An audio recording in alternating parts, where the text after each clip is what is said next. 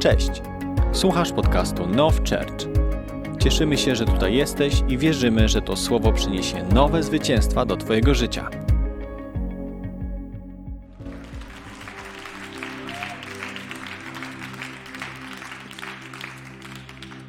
Dzień dobry, dobry wieczór. Dobrze tu być i dobrze Was widzieć. I powiem Wam, że jeżeli mówię dobrze Was widzieć, to naprawdę mam to na myśli, dlatego że mało brakowało, a już bym Was mógł nie zobaczyć. A to za chwilę o tym powiem. Dlatego naprawdę bardzo się cieszę, że, że mogę tu być, mogę Was widzieć, e, mogę się podzielić tym, co, co wierzę Pan Bóg wkłada na serce na ten, na ten czas. E, I, I muszę powiedzieć to, że, e, że jestem też Bogu wdzięczny za czas uwielbienia, dlatego że nie ukrywam, troszkę się tym czasem lekko e, stresowałem wcześniej.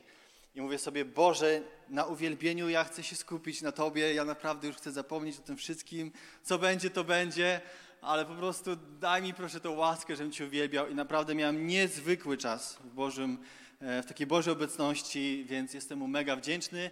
Teraz też jest super. Cieszę się, że, że widzę Tymka, e, głównego e, amen niarza e, w kościele. Najgłośniej amen, najgłośniejsze tak jest i mam nadzieję, że Tymek dzisiaj jesteś razem ze mną też. Będziesz? Amen, dobrze. Kochani, kiedy pastor Jakub zaproponował mi, zapytał, czy mógłbym podzielić się czymś na makrogrupie, e, trochę nad tym myślałem i, i, stwierdziłem, że sprawdzę, jakie mam doświadczenie w ogóle w głoszeniu. Sprawdziłem moje kartoteki. No i wyszło, że ostatnie, w zasadzie chyba jedyne kazanie, jakiekolwiek miałem, słowo, którym się dzieliłem, miało miejsce jakieś 12 lat temu w moim lokalnym kościele.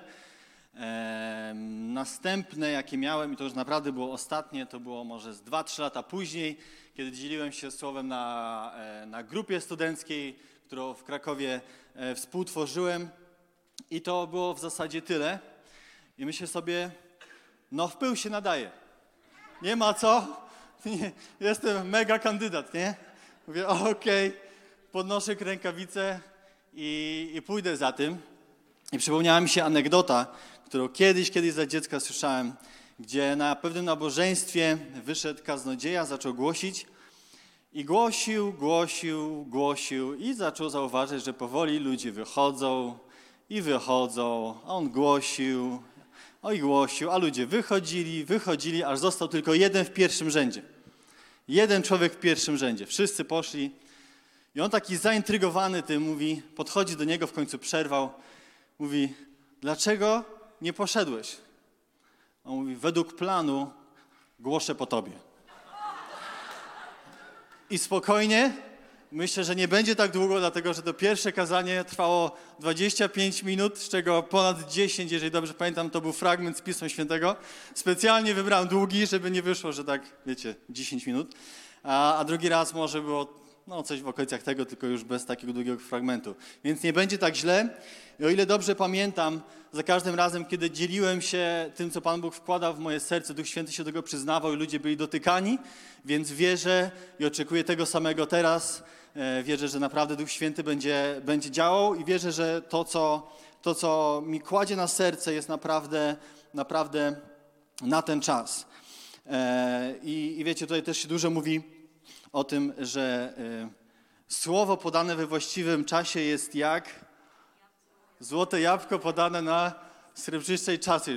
Kochani, ja od dziecka jestem w kościele. Jak tu przyjechałem, pierwszy raz ten werset usłyszałem i to już tyle razy, że go zapamiętałem na pamięć. Więc myślę sobie, jest pewnego rodzaju, e, może nie presja, bo to złe słowo, ale takie, takie zdrowe pragnienie. No, jeżeli już tyle o tym mówimy, że, że Duch Święty prowadzi, że On chce dać odpowiednie słowo na odpowiedni czas, to tak się modlę, Panie Boże, daj, aby to było to złote jabłko, a nie jakaś gruszka na wierzbie. I, i, i tak się zastanawiałem i, i za chwilę powiem, jak to się stało, że to się stało, że mam to słowo i, i naprawdę wierzę, że to jest na ten czas. Ale zanim to Pozwólcie, że powiem e, lekki update odnośnie e, mnie samego. Część z Was e, pewnie wie, część z Was nie wie nic, ale generalnie przez ostatnie tygodnie wiele się Wiele, niewiele. Coś się zadziało w moim życiu takiego, więc powiem pokrótce historię. Słuchajcie, miałem umówioną wizytę, zabieg w szpitalu na prostowanie przegrody nosa. Nie wiem, kto z Was wie, o czym mówię. To jest taki zwykły zabieg po prostu, jeżeli tam coś się dzieje, źle się oddycha, jeżeli czujesz, że jakąś dziurkę masz zatkaną ciągle i tak dalej, to jest to dobry moment, żeby udać się do laryngologa, bo być może, tak jak ja kwalifikujesz się do zabiegu prze, prostowania przegrody nosa, ja taki zabieg miałem, na początku kiedyś czekałem na niego 3 lata na termin, i akurat wypadł, kiedy był wyjazd, wylot do Papui Nowej Gwinei, więc mnie ten termin po trzech latach ominął. I mówię, nie chce mi się iść drugi raz do lekarza i znowu czekać trzech lat, a jakoś tak wyszło, że, że poszedłem z innego względu i jak pani laryngolog zobaczyła, co mam w nosie, powiedziała, proszę pana, to znajdziemy panu termin. Za dwa miesiące miałem termin, więc zgłosiłem się e, początkiem maja do szpitala w Warszawie. E, wszystko e, mi wytłumaczyli. Miało być tak, że w poniedziałek przychodzę, w czwartek wychodzę już ze wszystkim. Tydzień e, po tygodniu ściągają takie płyteczki z nosa i jestem świeżutki, czyściutki i oddycham pięknie. I doszło do momentu, w którym pojechałem na salę operacyjną, położyłem się na stole, wokół anestezjolodzy, podpięty do monitorka, wszystko jest ok. No i e, próbują, bo to jest na znieczuleniu ogólnym, e, włożyć, znaczy wcisnąć no takiego głupiego jaśka powiedzmy. No i pytają i tam nie mogą się wcisnąć, tu próbują w jednej ręce, próbują drugim. Mówią, że wcisnęli, ale nie wiedzą, czy, czy trafili. I ja tak czuję, no chyba tak, bo odlatujemy. Oni tak na mnie, pan się chyba trochę zestresował. Następną rzeczą, jaką pamiętam, to widok zestresowanych anestezjologów wokół mnie i ból w klatce piersiowej. I oni pytają mnie, czy wszystko w porządku, jak się pan czuje? A myślę tak, coś tu nie pasuje, coś jest nie tak. I zorientowałem się, że e, ból w klatce piersiowej jest spowodowany tym, że mnie reanimowali. Robili mi masaż serca, bo się okazało, że nagle zatrzymało mi się krążenie. Zatrzymało mi się serce i przez około 10-15 sekund anestezjolodzy próbowali mnie przywrócić do życia. Więc kiedy się wybudziłem, nie wiedziałem, co się w ogóle stało. Czuję się ok, ale boli mnie klatka piersiowa. Okazało, że mnie po prostu, okazało się, że mnie reanimowali. Przestraszeni oczywiście yy, yy, zabieg odwołano. Ja sobie tak tylko pomyślałem, bo razem z Kasią ogólnie lubimy czarny humor i kiedy tak minęła minuta, mówię do, do lekarzy, że no siara by była, gdyby się rodzina dowiedziała, że zszedłem na stole operacyjnym przed zabiegiem jeszcze na prostowanie przegrody nosa. Ja mówię, byłoby słabo. Także do, dobrze, dobrze, że wróciłem. E, I skracając historię, zrobili mi szereg e, badań e, kardiologicznych. Wypuścili mnie ze skierowaniem w trybie pilnym do, do poradni, na którą musiałbym czekać termin, bo próbowałem się zapisać około 4 miesięcy, więc myślę sobie, no wesoło nie wiadomo co się dzieje. Y, lekarze nie mają pojęcia, dlaczego tak się stało, jak się stało. No i cztery miesiące czekania. Dzięki Bogu udało się dosłownie parę dni później e, załatwić miejsce e, w, w szpitalu, w klinice w Zabrzu. E, naj, najbardziej znanej, topowej, topowym szpitalu w Polsce, jeżeli chodzi o kardiologię. I skracając historię, wyszło iż moje serce ma tak, e, tak zwaną e, kar, e, bradykardię. To jest coś takiego, że mm, serce bije po prostu zbyt wolno.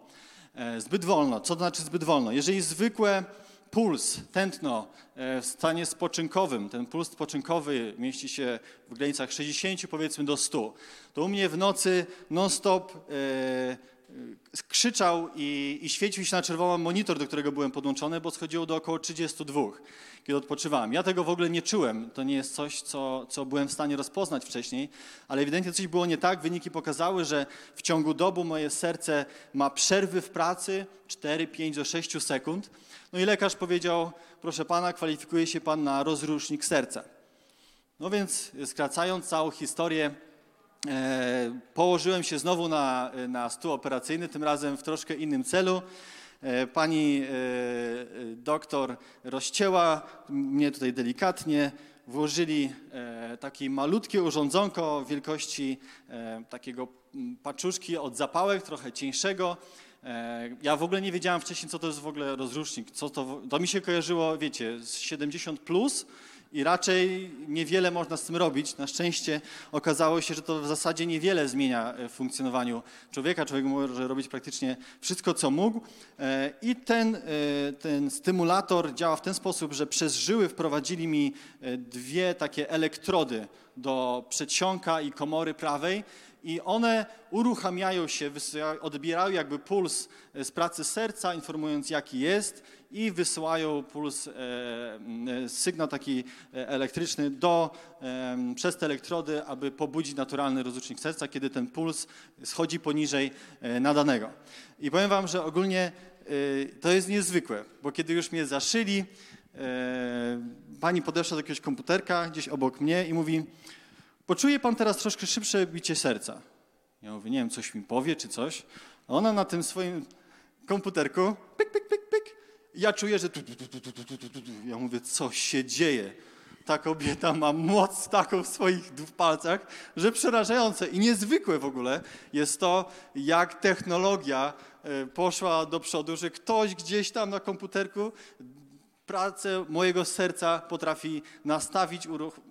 Szok, szok. W ogóle powiem że niesamowite jest to, że E, że leżąc w takim miejscu e, z różnymi ludźmi, generalnie na e, kardiologii, w takim miejscu, gdzie byłem, raczej wesołych historii ludzie nie mają. I naprawdę, kiedy tam byłem, wdzięczność w moim sercu się rodziła za to, jak Bóg jest dobry i łaskawy. I naprawdę człowiek inaczej podchodzi do swojej codzienności kiedy zdarza się z takim momentem, kiedy zdarza się z ludźmi, którzy naprawdę przechodzą e, trudne chwile. E, dosłownie naprzeciwko, cztery miesiące leżał człowiek i akurat kiedy byłem, znalazł się dawca na jego serce i pojechał na przeszczep serca. No to jest niesamowite, y, co naprawdę można, można dzisiaj zrobić, więc wiem, że wielu z Was się modliło o mnie i chciałem z tego miejsca bardzo podziękować za Wasze modlitwy. Wielu z Was pisało do mnie e, wiadomości, pytaliście Kasi, jak się czuje. Wiem, że byliście razem z nami. Kasia też poczuła wielką Waszą opiekę, więc e, serdecznie dziękuję z tego miejsca za, za to, że mogliśmy tego doświadczyć. E, więc to, więc to tyle, jeżeli chodzi o mój pobyt. Ciekawostka jedna jest taka, że jak tam byłem jeszcze przed zabiegiem, tym pierwszym na przegrodę nosa, e, dzień wcześniej, przed tym zabiegiem, e, nagrywaliśmy filmiki na czas przełomu. Nie wiem, czy kojarzycie taką serię krótkich filmików, które się nazywały Dlaczego mi nie powiedziałeś? Ktoś kojarzy te filmiki? Okej, okay. tam chodziło o to, że jest pewna osoba, która dzieli się jakimś problemem swojego życia i jest ta druga osoba reprezentująca chrześcijanina, która walczy ze swoją myślą, czy powiedzieć mu o Jezusie, czy powiedzieć mu o rozwiązaniu, czy jednak wrócić do swojej strefy komfortu i przejść e, tak po prostu obok.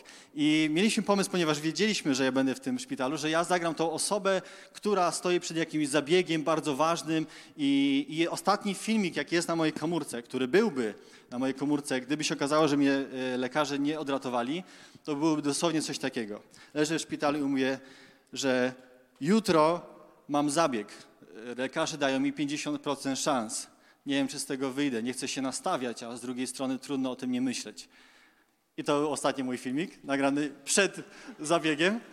E, a, a ciekawe było też to, że ostatni werset, który czytałem zaraz przed zabiegiem, to było z Piotra o tym, że śmierć jest dla mnie zyskiem.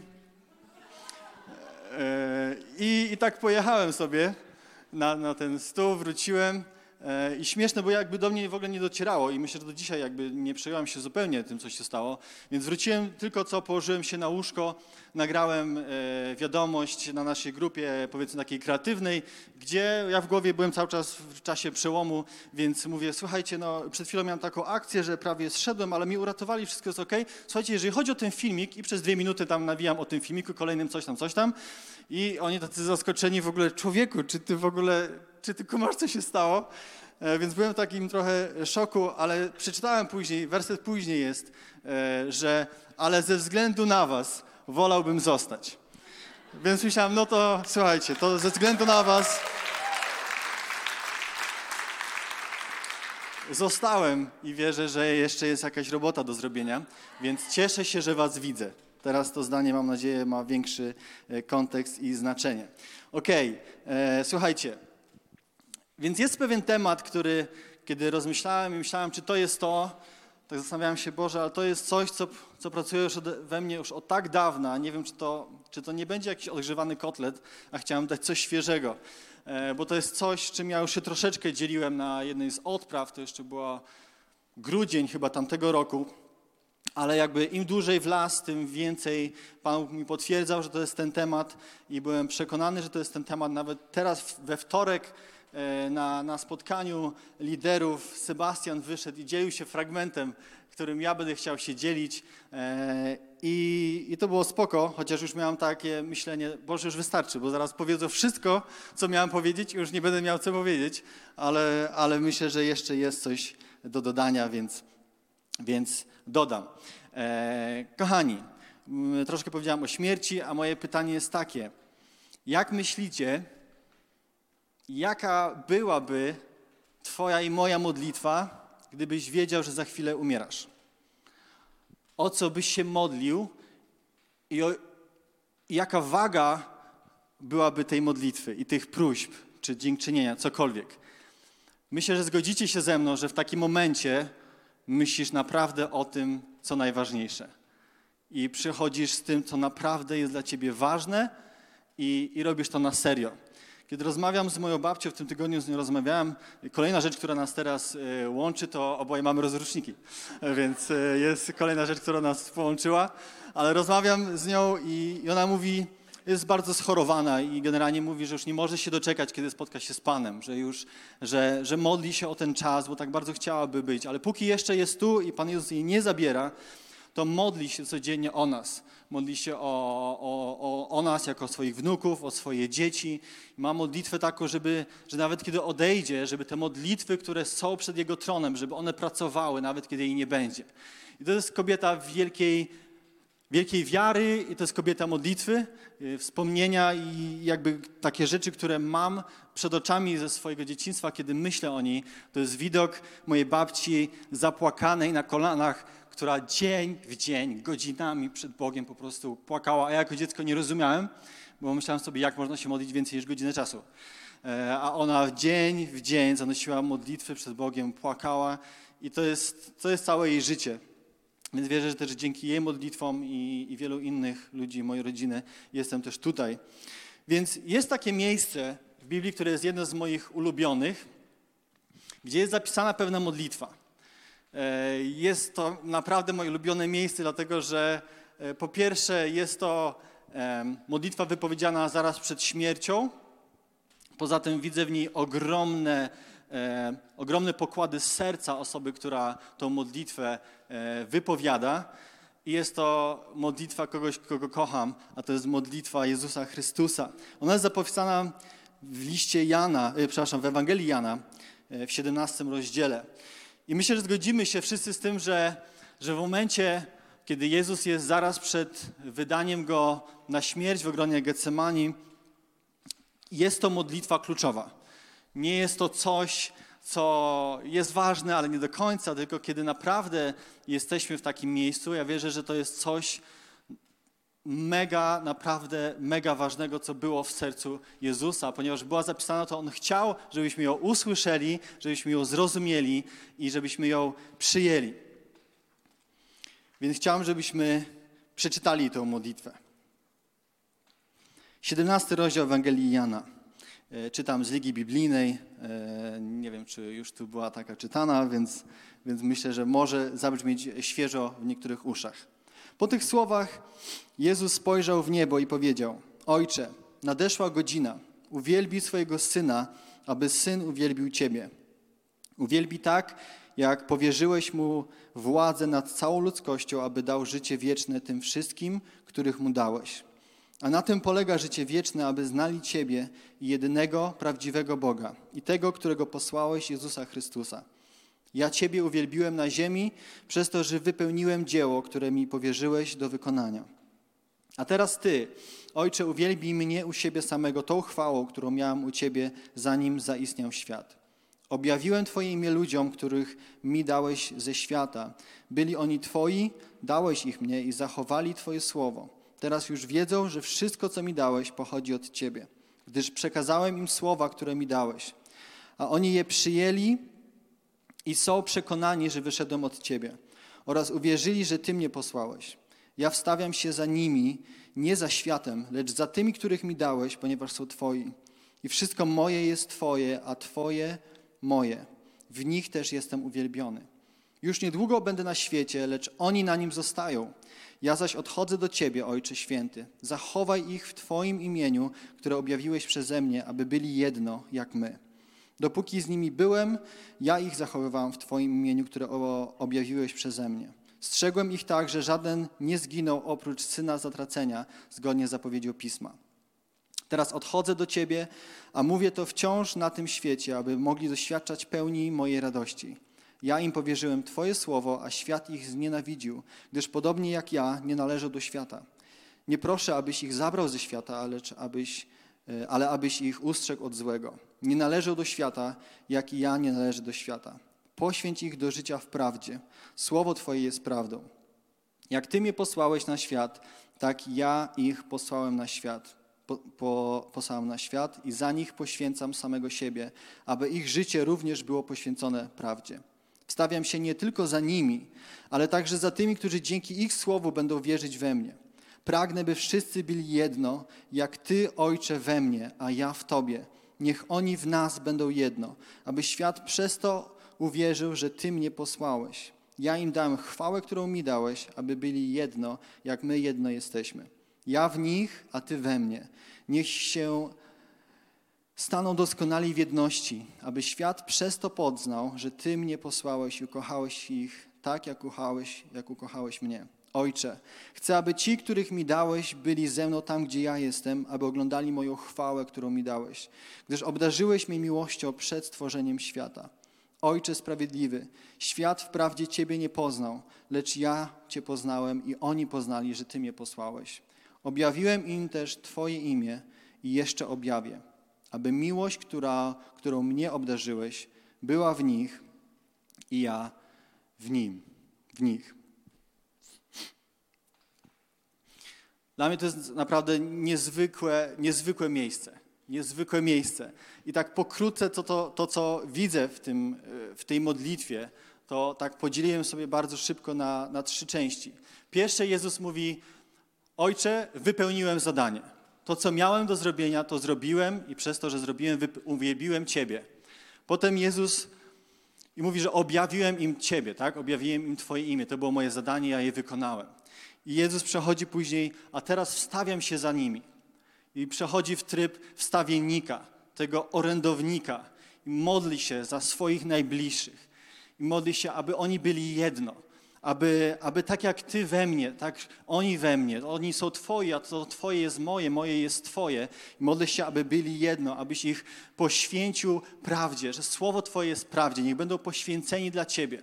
A potem trzecia część i mówi, wstawiam się nie tylko za nimi, ale także za tymi, którzy uwierzą przez ich Słowo. A więc tutaj już mam do czynienia ze wszystkimi, którzy uwierzyli w Jego Słowo. A więc to jest też i o nas samych. I, I, to jest niezwykłe. Naprawdę, kiedy, kiedy myślę sobie, kiedy, kiedy modlę się e, i rozmyślam nad tym słowem, widzę Jezusa, który, który naprawdę pragnie, abyśmy byli jedno z Nim i abyśmy byli jedno między sobą.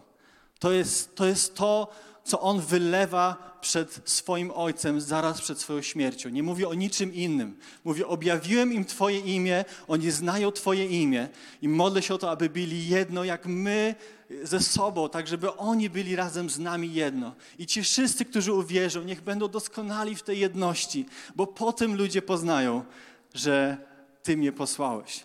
A więc Jego największym pragnieniem jego największym pragnieniem, coś, co byś chciał, żebyś usłyszał, żebym ja usłyszał, zaraz przed tym, jak idzie wypełnić wolę Ojca do samego końca, jest to, abyśmy byli jedno. To kojarzy mi się z kolei z kolejnym jednym miejscem kluczowym. Jest zapisane w Mateusza 22 rozdziale, od 35 wersetu. Jest napisane tak. Jeden z nich, znawca prawa, wystawił Jezusa na próbę. Nauczycielu zapytał, które z przykazań prawa uznałbyś za najważniejsze? A on mu odpowiedział: Masz kochać Pana swojego Boga całym swoim sercem, z całej swojej duszy i każdą swoją myślą. To jest najważniejsze i pierwsze przykazanie. Drugie zaś, podobne temu, brzmi: Masz kochać swojego bliźniego tak jak siebie samego. Na tych dwóch przykazaniach opiera się całe prawo i prorocy. Więc coś, co Jezus nazywa rzeczą najważniejszą, czyli kochać Boga z całego serca i bliźniego swego jak siebie samego, łączy się z Jego modlitwą zaraz przed śmiercią, w której mówi, abyśmy byli jedno, abyśmy kochali, abyśmy zobaczyli, jak On nas umiłował, że Bóg umiłował nas, jak umiłował Jezusa. Co daje mi prawo sądzić, że jest to dość istotna rzecz, jeżeli nie powiedzieć, że jest to absolutnie numer jeden w moim i Twoim życiu. Absolutnie jeden. I bardzo proste rzeczy, które widzę z tego fragmentu, jest to, że nie jesteś w stanie kochać Pana Boga z całej swojej serca, z całej myśli i z całej duszy, jeżeli nie zostało Ci objawione Jego imię. Jeżeli nie spotkałeś się w swoim życiu z miłością Jezusa Chrystusa, miłością Boga Ojca, nie jesteś w stanie Go kochać. Po prostu nie jesteś. Jedyne, co On oczekuje tak naprawdę tej miłości całego serca, to jest tak miłość, którą On Cię ukochał. Całym swoim sercem, całą swoją siłą. Więc nie jesteś w stanie z siebie wydusić tej miłości do Boga. To musi być objawione Tobie. To musi być objawione Tobie. Druga rzecz. Kiedy już zostanie objawione Tobie, jesteś w stanie kochać Jego. A jeżeli jesteś w stanie kochać Jego, to patrzysz przez pryzmat Jego oczu na siebie samego. I dopiero wtedy jesteś prawdziwie w stanie pokochać siebie. Nie ze względu na cokolwiek, co masz w sobie, ale ze względu na to, że patrzysz Jego oczyma. A Jego oczy nie widzą nic innego, jak piękno w czystej postaci w Twojej osobie. E, I kolejna rzecz, która się z tym wiąże. Jeżeli pokochasz siebie, jesteś w stanie pokochać innych. Jest napisane, kochać swojego bliźniego tak, jak siebie samego. Nie jesteś w stanie kochać tak, jak On by chciał, abyś kochał, jeżeli nie pokochałeś siebie samego. I, i można by powiedzieć, że samo w sobie to drugie przykazanie jest takie. Mm, można to ciekawie zinterpretować, no bo masz kochać innego jak siebie samego. No ale jeżeli siebie nie kochasz, lub powiedzmy kochasz się minusowo, no to, to Pan Bóg w swoim słowie mówi, kochaj tak swojego bliźniego. A więc możesz innego nienawidzić, bo siebie nienawidzisz. I widzimy to bardzo mocno w świecie dzisiaj. Ci, którzy najwięcej krzywdzą, są najbardziej pokrzywdzeni, najbardziej czują nienawiść do siebie samych. Ale Jezus łączy to z pierwszym przykazaniem. Mówi, kochaj Boga z całego serca swego, z całej duszy, z całej siły. Co wiąże się z tym, że Jego imię jest Ci objawione. I Jego miłość jest w Tobie i Ty tą miłością możesz pokochać siebie i kochać innych. W pierwszym Jana, czwartym rozdziale, ósmym wersecie jest napisane Kto nie kocha, nie zna Boga, gdyż Bóg jest miłością. Chwilę później, w dwunastym wersecie jest napisane Jeśli jednak kochamy się wzajemnie, Bóg trwa w nas i Jego miłość osiągnęła w nas doskonałość. W 20 wersecie, kto twierdzi, że kocha Boga, jednocześnie nienawidzi swojego brata, kłamie. Kto nie kocha brata, którego widzi, nie może kochać Boga, którego nigdy, którego nigdy nie zauważył, nie, nie zobaczył. I tak zacząłem się nad tym zastanawiać, jak to jest z tą naszą miłością do, do naszych bliźnich. Jak to jest w moim życiu, jak to wygląda w życiu Kościoła, bo jeżeli Jezus klęcząc w ogrodzie Getsemane modli się o tą jedność, mówi, Ojcze, pragnę, aby byli jedno. To jest Jego modlitwa.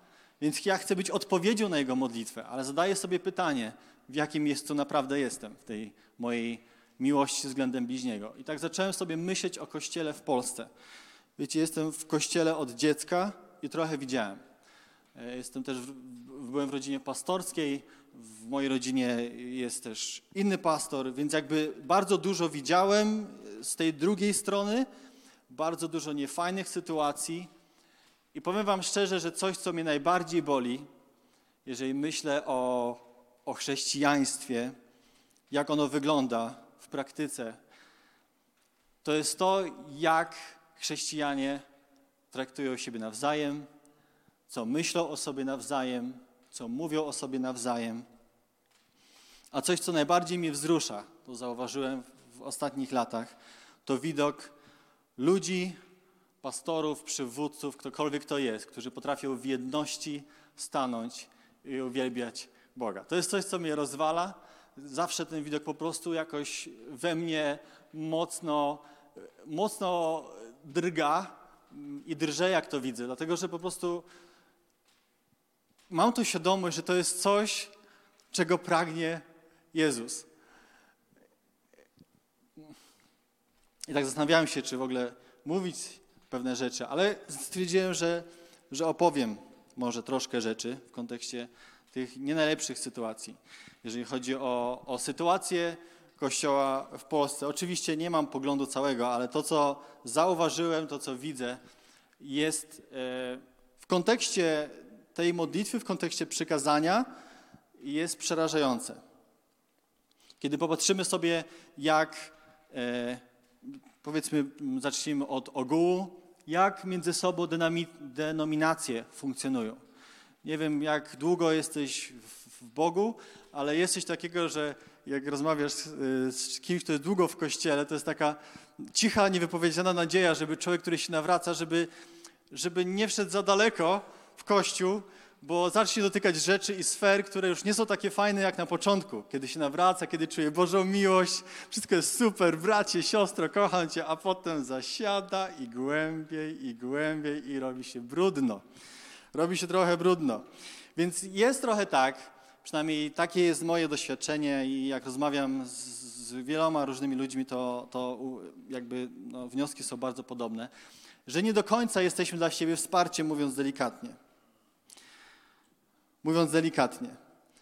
E, wiele historii różnych, kiedy jeden pastor e, swojej społeczności mówi: Nie jedźcie tam słuchać tego, zabrania w ogóle jechać ludziom z kościoła, aby słuchać jakiegoś kaznodzieje, bo to jest B, bo to jest coś tam. E, z pulpitu mówione rzeczy z nazwiskami o tym, o tamtym, jak to jest źle, jaki to jest zwodziciel, jak to jest niebiblijne, jak to jest tamto. Naprawdę wiele rzeczy nie słuchałem. Wyjścia z kościołów, wyrzucanie innych z kościołów, e, bo coś tam. Ja nie mówię teraz, żadne, po żadnej stronie nie stoję. Chodzi mi tylko o, o serce ludzi, którzy są. E, jest to, jest to smutne. Słuchajcie, ja... COVID to już w ogóle myślę, że E, obnażył bardzo Kościół. Bardzo, bardzo, bardzo. E, jeszcze przed COVID-em, słuchajcie, były sytuacje, i to ja nie lubię, bardzo nie lubię mówić rzeczy z drugiej ręki, więc jakby jedyne, wszystko, co będę mówił, to jest naprawdę z pierwszej ręki. E, sytuacje, w której ktoś potrafił nie podać drugiej osobie ręce w kościele, nie znając tej osoby, ale wiedząc, że ta osoba jest dzieckiem osoby, której ta osoba nie lubiła. I nagle wchodzisz do kościoła, witasz się z jakimś człowiekiem, a ten człowiek ci po prostu nie podaje ręki, odwraca się od ciebie i idzie. Sytuacje, w których e, zapraszane są jakieś dzieci na, na pewien występ, ale artysta się nie spodobał komuś i powiedział, że on swoich dzieci nie będzie wysyłał na takie spotkanie, bo mu się taka muzyka nie podoba, bo ona nie jest fajna. I po prostu mnożyć i mnożyć sytuacji, w których po prostu jeden drugiego rani, jeden drugiego słuchać nie chce i każdy wie najlepiej. Wszyscy, myślę, że chrześcijanie jesteśmy w tym the best. Naprawdę to jedno nam wychodzi. Każdy ma swoje zdanie na każdy temat. I to nie wiem, czy chrześcijanie, czy ogólnie Polacy, ale myślę, że w, w świecie chrześcijańskim bardzo to widać.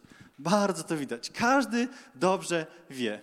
Każdy ma odpowiedź na pytanie, dlaczego jesteś chory, dlaczego cię Pan Bóg nie uzdrowił, albo dlaczego cię uzdrowił, y, dlaczego ty masz problem z takim grzechem, ja ci na... O, kolego, to jest to, to, to, to i to. A potem, a no widzisz, to, no, to ja wiem dlaczego. I wszystko wiemy, wszystko wiemy. COVID to już w ogóle yy, piękna sprawa. To jest jakby zdjąć już naprawdę wszystkie maski i nagle i po jednej, i po drugiej stronie znaleźli się wszechwiedzący, ludzie, którzy wszystko wiedzą, jedni dostali objawienie, że szczepionkę wynalazł Gates i ona zabija ludzi. Z drugiej strony ludzie dostali objawienie od tego samego Boga, że szczepionka jest jedynym źródłem ratunku i musisz to zrobić, żeby się ochronić. I siedzisz sobie w kościele i myślisz, kurczę, skąd to objawienie? Kogo mam słuchać? Każdy jest tak przekonany, że sobie rękę oda uciąć. Co więcej, jeżeli powiesz, że jesteś w tej drugiej grupie, o. Pierwsza grupa powie niewierzący. Chłopie, w ogóle ty się chrześcijanin nazywasz? Ja cię kręcę. I, I serio to są sytuacje, że ludzie nie przychodzili do kościoła, bo, bo tam przychodzili niewierzący, bo nakładali maseczki. No, szok. Z drugiej strony mówią, ja cię kręcę. Co za totalny brak bojaźni, co za totalny brak po prostu poszanowania. Jak można przyjść bez maseczki i nie ubrać maseczki? Jak możesz przyjść do kościoła i po prostu nie nałożyć maseczki? I się kłócą, i jedni na drugich. Nie wiadomo, kto ma przyjść do kościoła, kto ma nie przyjść, bo nie wiadomo, kto przyjdzie. Czy ten, który z maseczką, ten, który bez maseczki. I nie podać ci ręki, a ten ci poda. I mówi, wyciągaj tą rękę z kieszeni, bo chce ci podać rękę. A mówi, a boisz się, taki z ciebie wierzący, tak? I jeden na drugi nadaje. I to możemy się śmiać, ale szczerze mówiąc, kiedy myślę sobie o tym, w perspektywie Jezusa, który przed swoją śmiercią poci się krwią i woła Ojcze, pragnę, aby byli jedno. To przestaje być śmieszne. To naprawdę przestaje być śmieszne. Bo to jest pierwsze, najważniejsze przykazanie. I drugie, podobne temu. Abyście kochali Pana Boga z całym sercem, całą myślą, całą siłą, a bliźniego swego jak siebie samego. To, co widziałem przez ostatnie dwa lata, jakie historie słyszę, jest przerażające. Jest po prostu przerażające. Naprawdę czasami modliłem się i Boże, i płakałem przed Bogiem. Mówię, Boże, jest mi tak przykro i przepraszam Cię za taki kościół, za taką oblubienicę, która, która chce iść za wielkie rzeczy. Słuchajcie, jesteśmy kościołem, po prostu lecimy na ten kraj i chwała Bogu.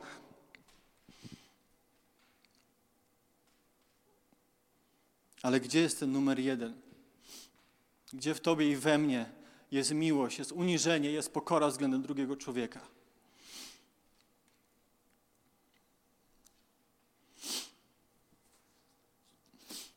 Przykład. Kto kojarzy sławienny filmik o ubiorze pastora Jakuba? Widzieliście, co tam się działo w komentarzach?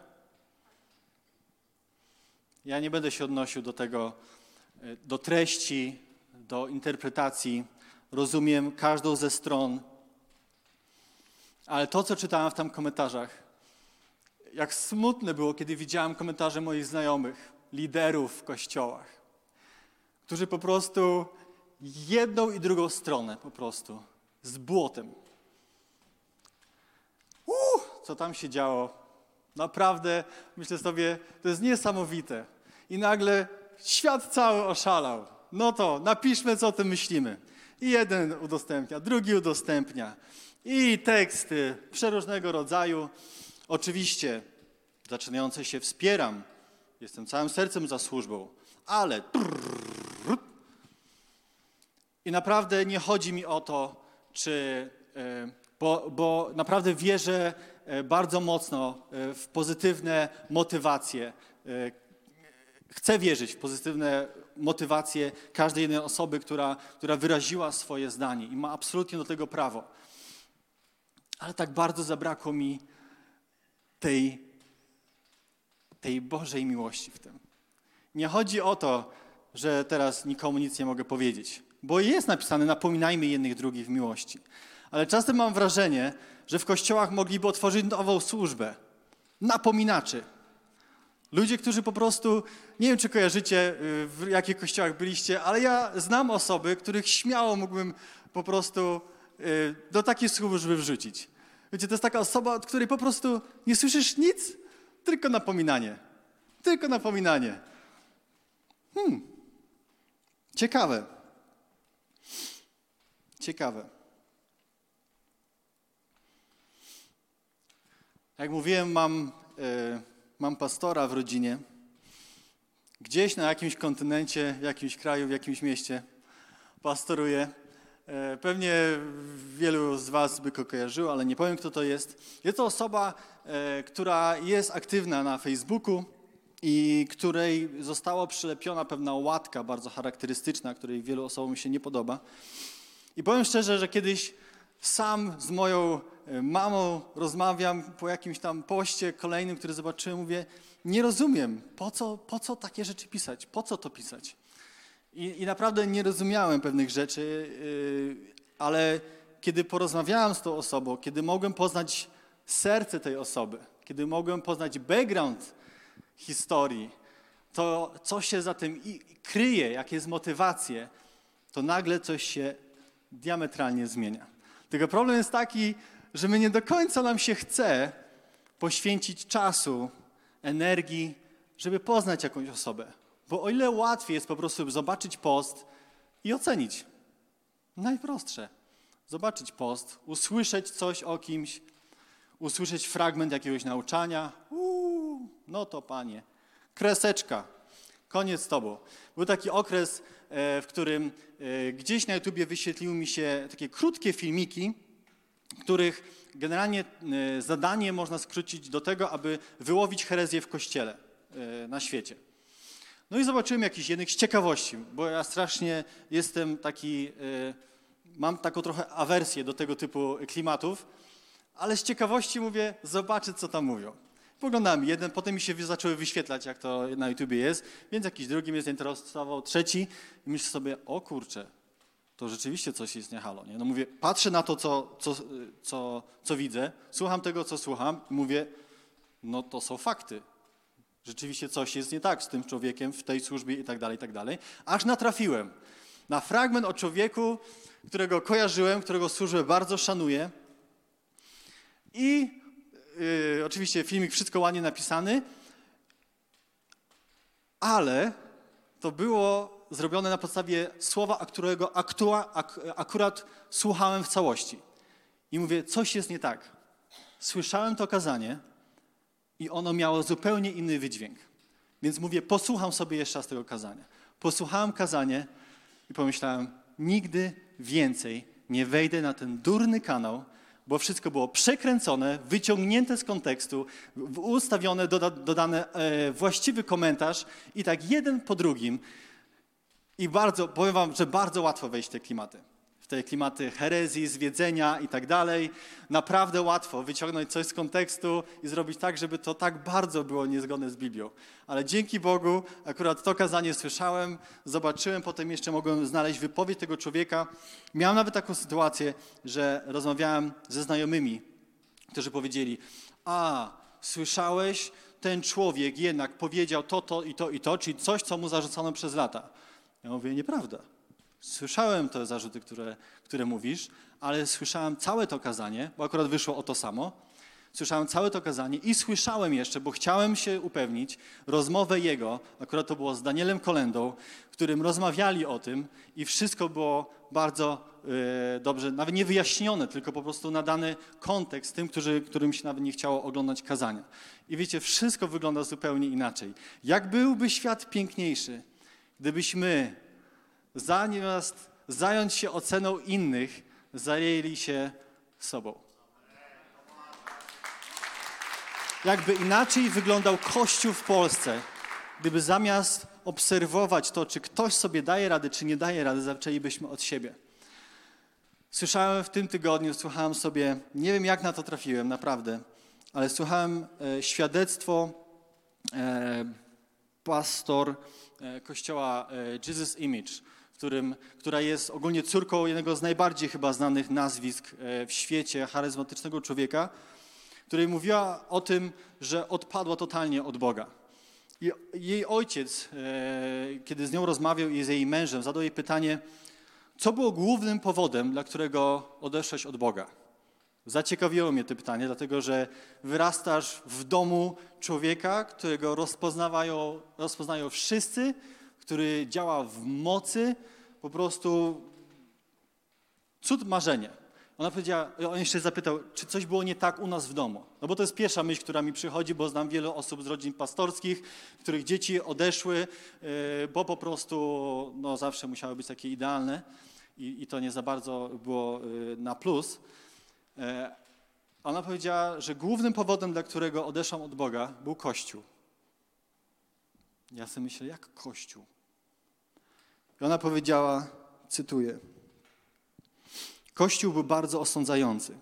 Kiedy wychodziłeś poza ramy i wzór, byli szybcy w ocenie, szybko pokazując ci i wytykając, że się pomyliłeś. I kiedy to usłyszałem, znowu mnie tak bardzo zabolało, dlatego że Kościół jest takim miejscem. Dzisiaj Kościół jest miejscem, w którym tak łatwo będziesz osądzony, tak łatwo będziesz skrytykowany, tak łatwo przychodzi nam postawić X na czyjejś osobie. A tak trudno, tak trudno jest nam pokochać kogoś. I wiecie, tak myślałem sobie, Boże, naprawdę ja sobie, jestem tak dumny z tego miejsca i i zawsze gdzieś jak jeżdżę, to po prostu w tym czasie covidowym, kiedy widziałem, jak ludzie się dzielili, po prostu jak zawsze była jedna i druga grupa, gdzie po prostu przyjaźnie się zrywały, bo jeden miał takie stanowisko, drugi miał takie stanowisko.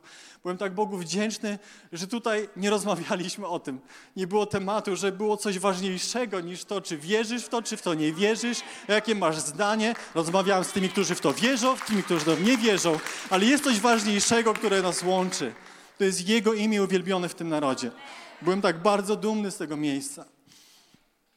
Ale zadałem sobie pytanie, co by było, gdyby każdy z nas za chwilę wyszedł i powiedział, jakie ma zdanie na temat COVID-u? W co wierzy? Zaszczepiony, niezaszczepiony? Czy tak bardzo chętnie poszedłbyś wtedy z każdym na herbatkę? Co by było? Nie było miejsca weryfikacji. Po prostu są rzeczy ważniejsze i dzięki Bogu za to, że się nie zajęliśmy takimi głupotami, ale co by było, gdyby naprawdę trzeba było wejść w miejsce konfrontacji? Miałbyś spojrzeć komuś w oczy i powiedzieć: Przyjąłem siedem dawek, a powiedzieć komuś: Nie wierzę. Jesteś po prostu, ja wierzę, że, że to Bill Gates po prostu zmieniłeś sobie DNA. Jak dalej byśmy funkcjonowali?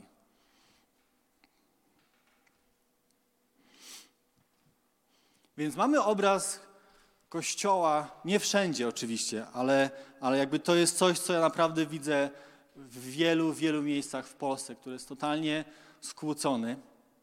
I przypomniał mi się, tak myśląc jeszcze o tej modlitwie Jezusa, przypomniał mi się widok mojej mamy.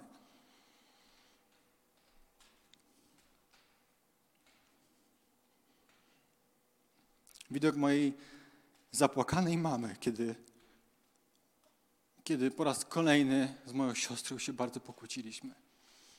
My w wieku nastoletnim naprawdę daliśmy ze sobą e, koty, czy co się mówi? Daliśmy. Tak. Tak, więc daliśmy te koty. Naprawdę wykrzykiwaliśmy na siebie przeróżne zdania. I Pan Bóg mi przypomniał no, obraz mojej mamy, która płacze, bo jej dzieci są skłócone. I myślę sobie, Boże, czy Ty płaczesz dzisiaj nad Polską, kiedy widzisz, w jakim stanie jesteśmy, kiedy widzisz nasze serca, które mówią więcej mocy, więcej chwały, Panie, o, tam pójdziemy, zdobędziemy. A jednocześnie potrafimy pogardzić drugą osobą, Jego dzieckiem. To jest Jego umiłowane dziecko. Tak bardzo jak za Niego umierał, tak za Ciebie umierał. Nie ma absolutnie żadnej różnicy między nami. Jak bardzo ranimy Jego serce, kiedy po prostu mamy gdzieś Jego najważniejsze przykazanie, na którym opiera się całe prawo. I to mnie konfrontuje.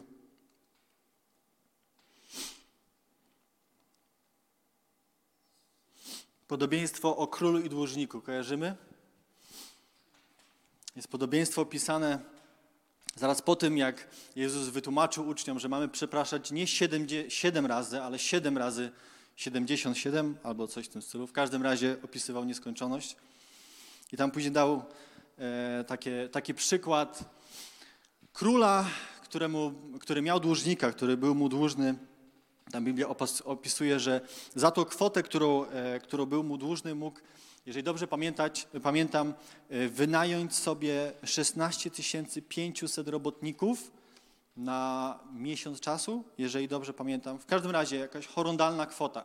I król y, przebacza mu ten y, dług, umarza i ten w drodze powrotnej spotyka człowieka, który jest mu dłużny. Tam było 100 denarów, czyli to dosłownie było no, jak kropla w morzu. I ten mu oczywiście nie daruje, posyła go do więzienia i mówi, nie wyjdziesz, dopóki mi nie oddasz.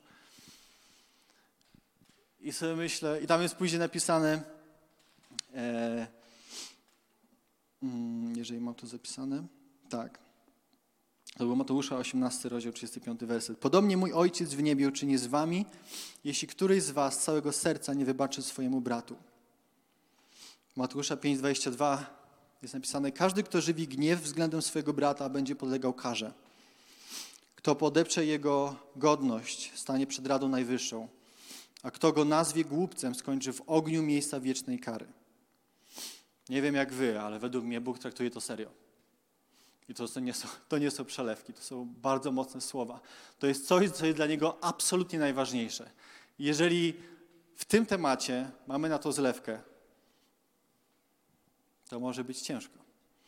Ja wierzę, że naprawdę y, Boże powołania tym miejscem i to, do czego idziemy, ono się zrealizuje. Ale wierzę, że Bóg dzisiaj wzywa nas do tego, abyśmy odbudowali Kościół i obraz Kościoła, jaki On wymalował. I serce Kościoła, którego On stworzył, którego jest autorem i który chce widzieć. I bez tego będzie ciężko. W 1 Jana 3,16 jest napisany fragment o tym, a może jednak przeczytam, bo nie miałem tego czytać. Jest napisane tak.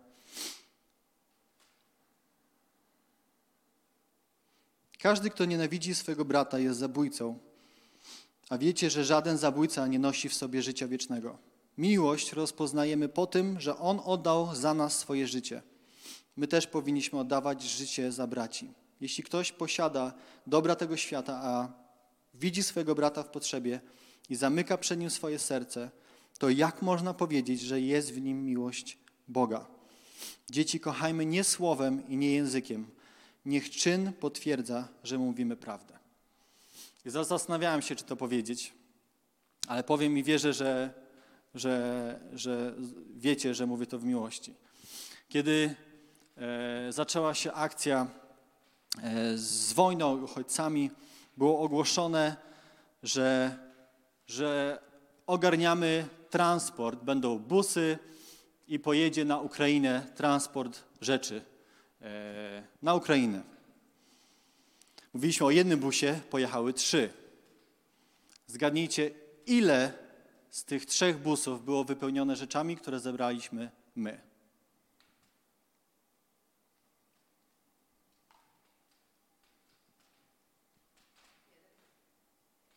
Niecały jeden. 200 osób wystarczyło pójść do sklepu, a nawet nie, bo poszła informacja, że jeżeli nie masz czasu pójść do sklepu, wystarczy, że powiesz, jaką możesz dać kwotę, a ktoś zrobi zakupy na ciebie. Jeden niecały bus. I zastanawiam się, gdzie jest ta miłość w praktyce. Ja nie mówię, że musimy nagle otwierać centrum kryzysowe i zmieniać wszystko, co do tej pory robimy i o co, o co y, toczy się walka, i po prostu nagle zostawić wszystko i jechać. Ale Biblia mówi, że jeżeli ktoś posiada dobra tego świata, a widzi swojego brata w potrzebie i zamyka przed nim swoje serce, to jak można powiedzieć, że jest nim miłość Boga? Było ogłoszenia na spotet potrzeba przenocować parę osób, czy ktoś jest. I słyszę, że po raz kolejny jadą do domu pastora Dawida i pastor Noemi, bo nikt się nie zgłosił. I przez okres wielu dni po prostu nocowali w swoim domu wiele, wiele osób.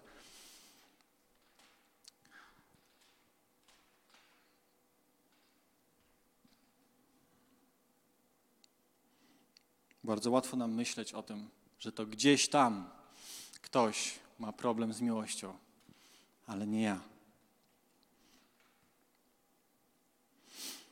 Co jeżeli do kościoła w niedzielę wejdzie para tej samej płci trzymającej się za rękę? Jak zareagujesz? Przytulisz? Pokażesz wolne miejsce? Czy obrócisz się spod byka i powiesz: O, patrz, widziałeś? Patrz tu. O kurczę, patrz gdzie idą. Nie, trzeci rząd. O, chłopie. Nie, zaraz, nie, chyba pobiegnę, powiem, że nie wolno.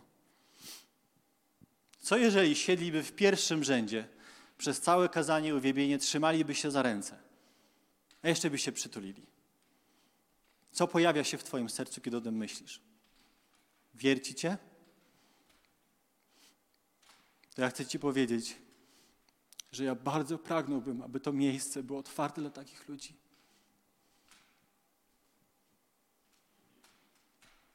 Dlaczego łatwiej nam zaprosić na kawę kogoś, o kim wiemy, że mega kłamie, ale jak już przyszło było taką parę, uuu, nie siądę z nimi raczej. Nie jest tak?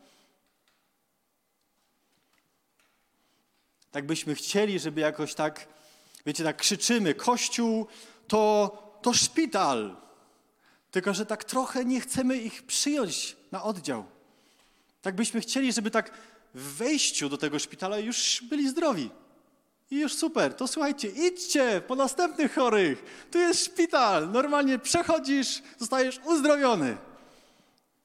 Czasami trzeba procesu. Coś o szpitalu już wiem. Czasami trzeba zaufać lekarzowi. Czasami trzeba po prostu pozwolić się zdiagnozować, pozwolić oddać rękę, żeby wsadzić węflon, żeby podać kropelkę, yy, kroplówkę. A ta kroplówka leci kropla po kropli i to trwa, a ty leżysz i nic się nie dzieje. I czasami leżysz cztery miesiące, żeby przyszedł dzień, kiedy jest dawca i lecisz na stół i twoje serce jest wymienione, jesteś nowym człowiekiem. Ale kto z nas wytrzyma cztery miesiące z kim, kto tak bardzo nie pasuje do tego naszego świętego obrazka? Bo my mamy przecież wytłumaczenie, dlaczego on jest taki. O, na pewno nie miał ojca. A jak miał, okej, okay, to w takim razie mocna matka, słaby ojciec. A jak nie to, to coś tam, coś tam. Każdy z nas ma wytłumaczenie i potrafiłby bardzo dobrze i szybko zdiagnozować, dlaczego ktoś jest taki, a nie inny. Bo tak wszystko bardzo dobrze wiemy. A jak bardzo by się zmieniło nasze myślenie, gdybyście posłuchali chociażby świadectwa jednej z osób w Polsce, która działa w urzędzie proroka, która całe swoje życie poświęciła Bogu. Totalnie zdrowa rodzina. I kiedy w jednym momencie jest syn, który prowadził uwielbienie, który od dziecka był wzorem, słuchał kazania i kiedy wracała po długich podróżach w domu, opowiadał jej, co mówił pastor w wieku sześciu lat. I nagle mówi ci, że jest homoseksualistą. Co wtedy? Co wtedy, kiedy nie znajdujesz rozwiązania i wytłumaczenia na tą sytuację? Kiedy przypominasz sobie, bo takie jest to świadectwo, jak Bóg trzykrotnie ratował życie tego dziecka, jeszcze jak był, e, jeszcze jak był w brzuchu matki. I trzykrotnie Pan Bóg mówił: Oddaj mi prawo do tego dziecka, kiedy, umie, kiedy było martwe. Lekarze biegali naokoło, próbowali ratować jej, jej dziecko, które już nie, nie biło, a Bóg jej mówi: Oddaj mi prawo do swojego dziecka. I kiedy oddawała, przywracane zostało życie. I trzykrotnie został przywrócony do życia. I myślisz sobie, to jest jakiś wyjątkowy, wyjątkowy Boży sługa. To musi być coś szczególnego. Ty masz dla niego jakiś niezwykły plan. I co wtedy z tą Twoją poprawną teologicznością i teologią, kiedy dowiadujesz się, że jestem homoseksualny i odchodzi od Boga? To jest niezwykłe świadectwo, ono jest, ono jest do przesłuchania w internecie. Mega Was zachęcam, bo bardzo konfrontuje i bardzo uczy. i poszerza perspektywę kochania drugiego człowieka. Co jeżeli przyszłaby kobieta wolnych obyczajów? Czy podszedłbyś byś do niej i powiedział: O, niedobrze się tu ubierasz. Tutaj, tutaj się tak nie ubiera. Oczywiście, że nie podeszlibyśmy w takim tonie y, agresywnym i tak dalej, ale co się dzieje w Twoim sercu? Jak byś uwielbiał, gdybyś obok stał takich ludzi? Czy pozwoliłbyś Bogu, aby On działał? Wiecie, kiedy słucham, a słyszałem wiele świadectw osób homoseksualnych, które, których Bóg e, uwolnił i których pomógł, jest jeden mianownik. Zgadnijcie jaki. Hmm? Zostali przyjęci w wspólnocie, nie zostali ocenieni, zostali pokochani, zostali przytuleni. I Pan Bóg, Pan Bóg przez tą miłość zmieniał ich serca, zmieniał ich serca, zmieniał ich serca i wyprowadzał ich na prostą. Kiedy po, przypomnisz sobie o swoim dniu, kiedy Pan Bóg przyszedł po raz pierwszy, to z czym przyszedł do Twojego życia? Z osądem czy z miłością? Czego doświadczyłeś? Ja doświadczyłem miłości. Czasami wchodzimy w nie swoje buty. Próbujemy kogoś napomnieć. Próbujemy wyjąć z czyjegoś oka. E, nie, nie, nie. My próbujemy wyjąć z czyjegoś oka źdźbło, drzazgę, ale beleczki już nie dostrzegamy. Kiedy czytamy przypowieści o miłosiernym Samarytaninie, raczej nie utożsamiamy się z tymi dwoma pierwszymi, prawda? To faryzeusze, sadyceusze, o ci to byli. Ale ten Samarytanin to taki jak ja. Czyżby? Czy nie jest czasami tak, bo ja wierzę naprawdę, że te przypowieści nie były przez przypadek mówione. Ja naprawdę myślę, że bardzo często nam się wydaje, że jest troszkę inaczej niż rzeczywiście jest. Kiedy Jezus rysuje obraz faryzeusza, który modli się w świątyni i mówi: Panie Boże, dziękuję Ci, że nie jestem taki jak ten. Ilu z nas modliłoby się, gdyby zobaczyło takie osoby, takie osoby tutaj w tym miejscu? Ludzi złamanych, ludzi, na których wszyscy postawili już kropkę, ludzi, którzy się na co dzień borykają z odrzuceniem. Czy nie byłoby w tobie takiej modlitwy? Oczywiście nieświadomie, oczywiście bez takiego świadomego poczucia pychy. Ale czy nie jest nas tak, że jednak jest nas trochę więcej tego faryzeusza niż nam się wydaje?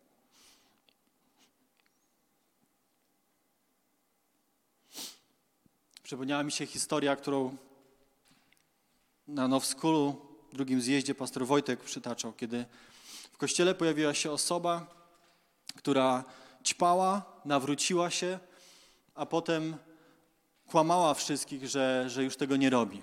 I, I przyszedł na grupę, na grupce było może osiem osób, w tym ta dziewczyna. W czasie modlitwy, kiedy już było po tej części e, oficjalnej, powiedzmy, poprosiła o modlitwę. W czasie modlitwy spała i wiła się pod nimi. I oni modlili się stojąc nad nią. A, a pastor Wojtek mówił, i wtedy Duch Święty powiedział mi, niczym się od niej nie różnicie. Tak samo ona, jak i wy, potrzebuje mojej krwi i mojej łaski.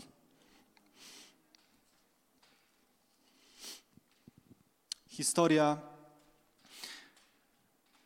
kiedy przyprowadzają cudzołożnicę do Jezusa. Z czym Jezus ją zostawia? Wszyscy poszli, Jezus mówi: I ja cię nie potępiam, idź i więcej nie grzesz. I kiedy o tym myślałem, wierzę, że Pan Bóg pobudził mnie do zadania pytania: A co jeżeli spotkałby tą samą osobę dzień później, przytarganą przez ludzi i z tym samym oskarżeniem? Co by powiedział Jezus? Dzień wcześniej doznała ogromnej łaski. Uratował jej, ją dosłownie ze śmierci. Co by powiedział? Na ile znam Jezusa i czytam Biblię, powiedziałby: Nie oskarżam cię, idź i więcej nie grzesz. A dzień później powiedziałby to samo. I ja cię nie potępiam. Idź i więcej nie grzesz, bo to jest Jezus, którego znam. Który nie potępia, który zawsze spotyka mnie swoją miłością i który zawsze zachęca mnie. Więcej tego nie rób. Nie musisz. Możesz być wolny. Moja miłość cię zmieni. Ja cię nie potępiam. Idź i więcej nie grzesz.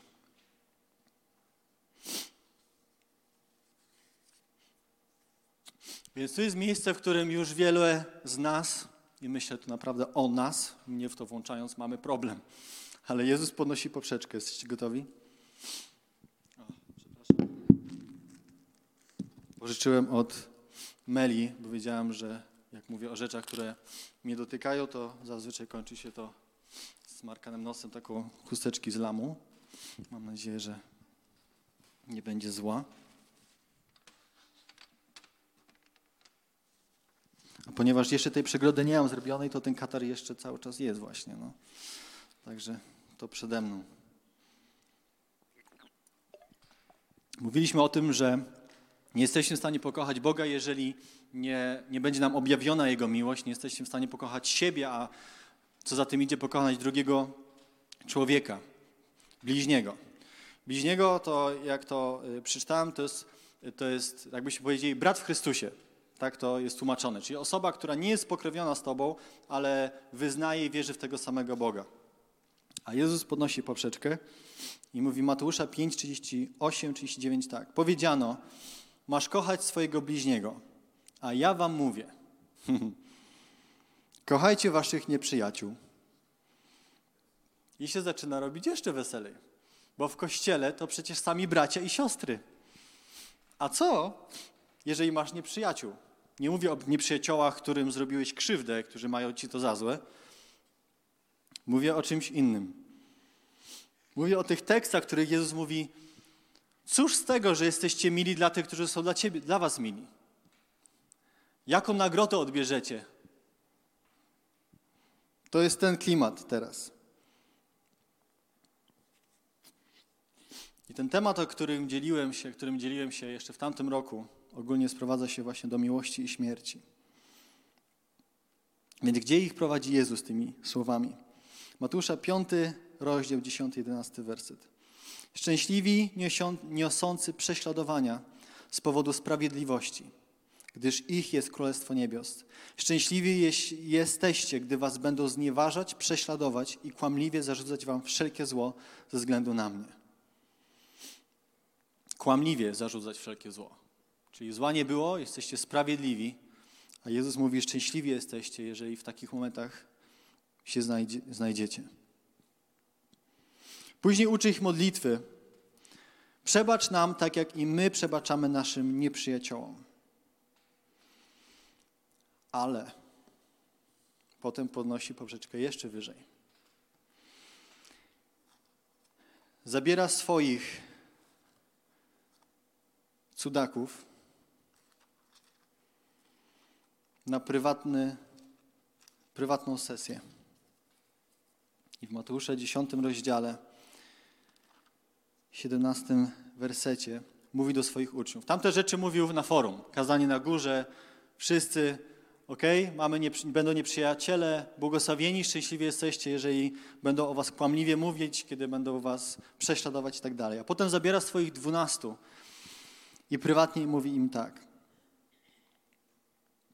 Strzeżcie się natomiast ludzi, gdyż podawać was będą do sądów i biczować w swoich synagogach. Z mojego powodu postawią was też przed namiestnikami i królami, na świadectwo dla nich oraz dla narodów. A gdy was wydadzą, nie martwcie się, jak i co macie mówić, w odpowiedniej chwili zostanie wam to dane. Nie wy bowiem będziecie mówili, przemawiać będzie przez was duch waszego Ojca. I tutaj jest dzwon. Wyda zaś na śmierć brat brata i ojciec dziecko. Dzieci powstaną przeciwko rodzicom i doprowadzą do ich śmierci. Ze względu na moje imię będziecie przez wszystkich znienawidzeni. Kto jednak wytrwa do końca, ten będzie ocalony. Wyobraź sobie kogoś bardzo bliskiego w Twoim życiu. Zwizualizuj sobie tą osobę przed, przed teraz. Mama, córka, mąż, ktokolwiek to jest. Osoba, która jest mega bliska Tobie. I wyobraź sobie, że stajesz w momencie, w którym dowiadujesz się, że cię wydaje. Że powiedzmy, jest, są czasy, w których naprawdę zaczynają się prześladowania, chociaż wiem, że niektórzy już mówili, że jak maseczki na głowę trzeba nałożyć, to już jest prześladowanie w kościele. Serio, rozmawiałem z ludźmi, którzy byli przekonani, że się zaczyna prześladowanie, bo trzeba nałożyć maseczkę. Ale wróćmy do standardu i o realiach, o których mówi Jezus. Więc jest sytuacja, że możesz iść na śmierć, jeżeli ktoś wyda i powie, że jesteś wierzącym i że mu ufasz. Idziesz na śmierć, wyrok zapadł i dowiadujesz się, że to jest ta właśnie najbliższa tobie osoba. Co czujesz? Jezus powiedział, że kto, kto kocha bardziej matkę i ojca niż mnie, nie jest mnie godzien. Czy w takim momencie Twoja miłość do Niego jest większa i nadal nie zachowasz urazy względem tej osoby?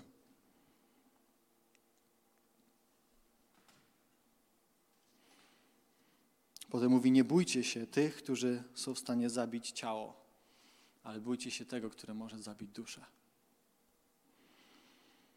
Mateusza 16, 24 do 27. Kto chce pójść za mną, niech weźmie mój krzyż. Kto pragnie swoją duszę ocalić, straci ją, a kto straci swoją duszę ze względu na mnie, ocali ją. Dlaczego Jezus mówi o tych rzeczach swojej dwunastce? Dlaczego nie mówił tego, kiedy była publika, kiedy mówił kazanie na górze? Nie znam odpowiedzi dokładnej na to, ale wierzę, że to się wiązało z ich powołaniem. Że byli przeznaczeni do większych rzeczy.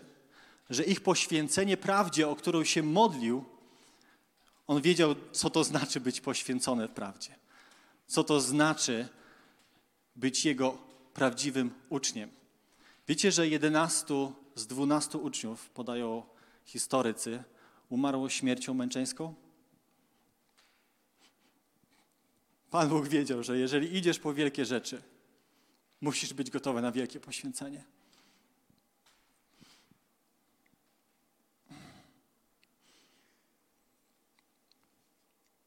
Ja chcę zdobyć wielkie rzeczy. Ja chcę być gotowy na wielkie poświęcenie. Ja chcę być gotowy na wielkie poświęcenie. Wiecie, nam się wydaje, że, że te prześladowania to są tak odległe i te takie czasy, że w ogóle, że za Twoją wiarę trzeba będzie dać życie. To jest tak bardzo odległe nam.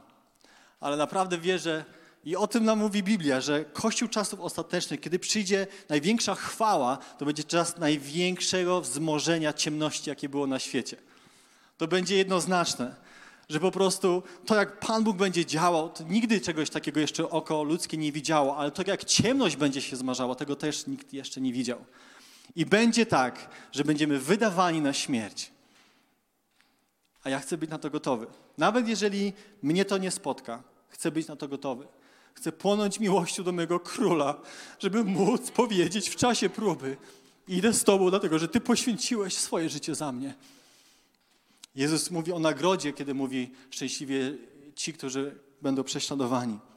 Nasze życie, wiecie, czasami tak nie wiadomo było, jak do mnie podchodzić, jak się mnie pytaliście, jak się czujesz, jak się masz, bo nie wiadomo było, jak ja przez to przechodzę.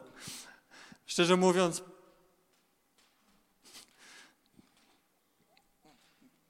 jakby nie jestem w stanie opisać, jak bardzo nie ma to na mnie wpływu. Jak bardzo małe to jest dla mnie. To jest kawałek jakiejś puszeczki w jakimś jakimś ciele. Ja tu jestem na chwilę. Mówiliśmy o tym przecież, jesteśmy pielgrzymami. Mogę mieć 15 rozruszników, a mogę już sobie umrzeć, ale wolę zostać ze względu na tych, którzy potrzebują dzisiaj spotkać się z Nim, potrzebują usłyszeć Ewangelię. Jak będę w stanie poświęcić za Niego życie, jeżeli dzisiaj nie jestem w stanie poświęcić dla Niego czasu? To są pytania, którymi Bóg mnie konfrontował. Jak chcesz być gotowy za mnie umierać, jeżeli nie jesteś gotowy wyznaczyć sobie regularny czas i pochłaniać moją, moją dobroć, moją wielkość? Jak chcesz być gotowy zaufać mi na śmierć, jeżeli nie jesteś w stanie zaufać mi w finansach, jeżeli nie jesteś w stanie zaufać mi w tej czy innej sytuacji, którą przechodzisz? Wiecie, kiedy sobie leżałem w szpitalu, e, jeszcze za pierwszym razem, zaraz po tym, jak wróciłem z niedoszłej, e, niedoszłego zabiegu, tak sobie rozmyślałem przez chwilę, to dosłownie była chwila. Jak wyglądał mój pogrzeb? Tak sobie myślę, kurczę, gdybym naprawdę teraz szedł, dwa tygodnie do czasu przełomu, mówię, współczuję fundacji. Po prostu jesteś, tylko oni wiedzą, co to znaczy być dwa tygodnie lub tydzień przed eventem. To jest, nie masz czasu dosłownie iść do toalety. I nagle, kurczę, pada człowiek, który ma zorganizować streama, który, którym jesteśmy połączeni duszewnie, duchowo. No, na bank byłby płacz, byłby żal, trzeba zorganizować pogrzeb. I tak sobie myślałem, ja cię kręcę. Pewnie byłoby wiele osób, bo, bo tak po prostu mi się wydaje, zawsze jak ktoś młody ginie przed czasem, jeszcze jak zaangażowany i w ogóle uśmiechnięty, no to, to tak żal troszeczkę i ściska serce. I tak sobie myślę, co, co by powiedzieli, kto by, kto by coś powiedział. I tak sobie o tym myślałem, a potem sobie pomyślałem, w tym momencie to nie miałoby żadnego znaczenia. Znaczenie by miało to, co powiedziałby o mnie on. I on by mnie rozliczył z tego jednego swojego przykazania. Jak bardzo kochałeś.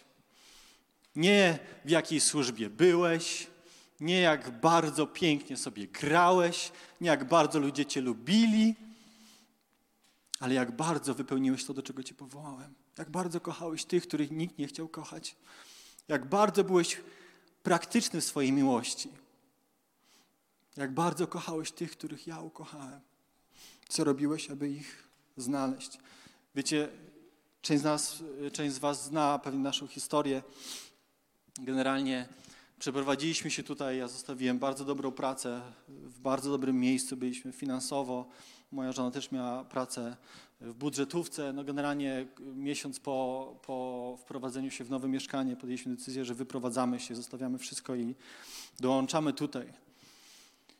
I wielokrotnie od wielu osób słyszałem, że to jest takie niezwykłe, że w ogóle jesteś inspiracją i to, co zrobiliście jest niezwykłe i takie super. I jak byliśmy parę miesięcy temu w Czechach z pastorem Jakubem, e, po jakiejś usłudze, gdzie, gdzie było kontekst tego właśnie takiego poświęcenia siebie samego na rzecz kraju, to było o Czechach.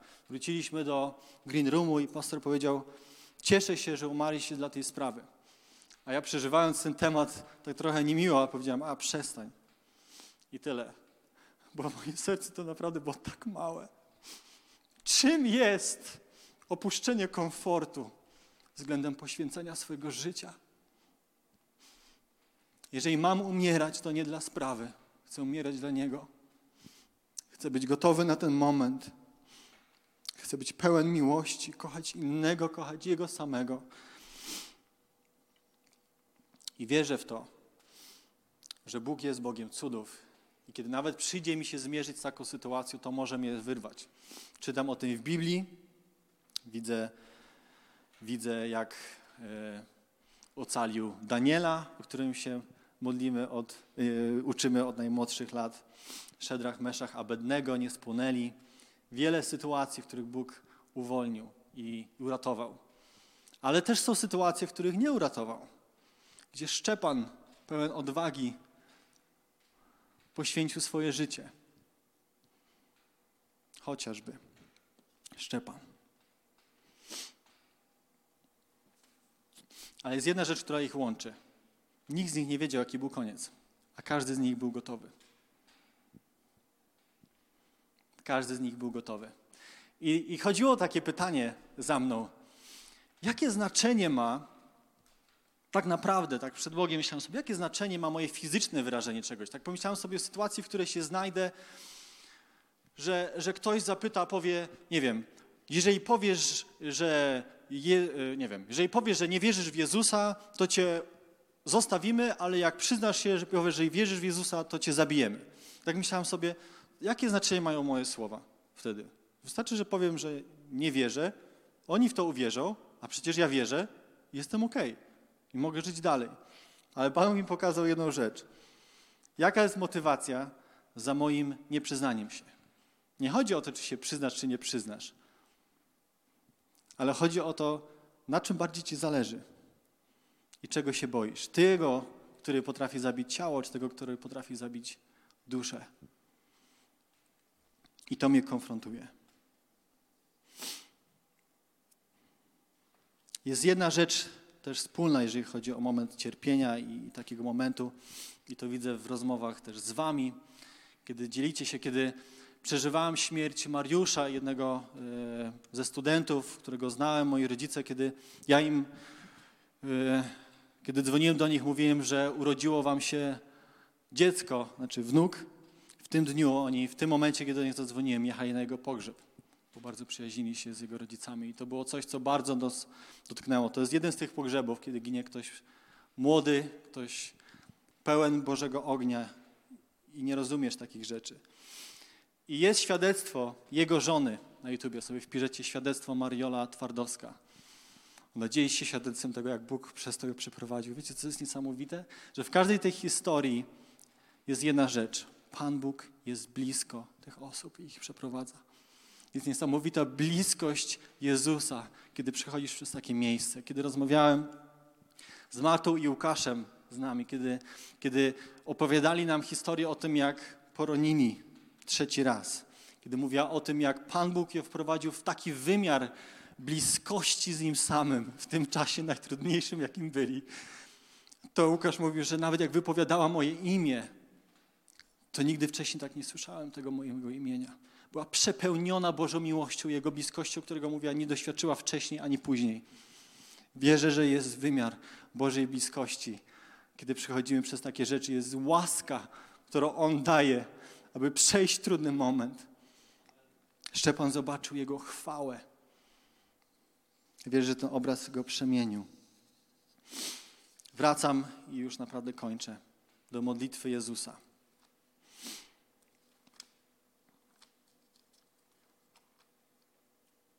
Ona, ten rozdział, który przeczytaliśmy, zaczyna się tak. Po tych słowach Jezus spojrzał w niebo i powiedział. Jest modlitwa. Zaciekawiło mnie, po jakich słowach to powiedział. Dwa wersety wcześniej. Oto nadchodzi godzina, właśnie już nadeszła, że się rozproszycie każdy do swoich spraw, a mnie zostawicie samego. Ja jednak nie jestem sam, gdyż jest ze mną Ojciec. Powiedziałem wam o tym, abyście we mnie pokój mieli. Na świecie będziecie doświadczać ucisku, ale odwagi ja odniosłem już zwycięstwo nad światem. On zwyciężył. On jest królem. On jest panem.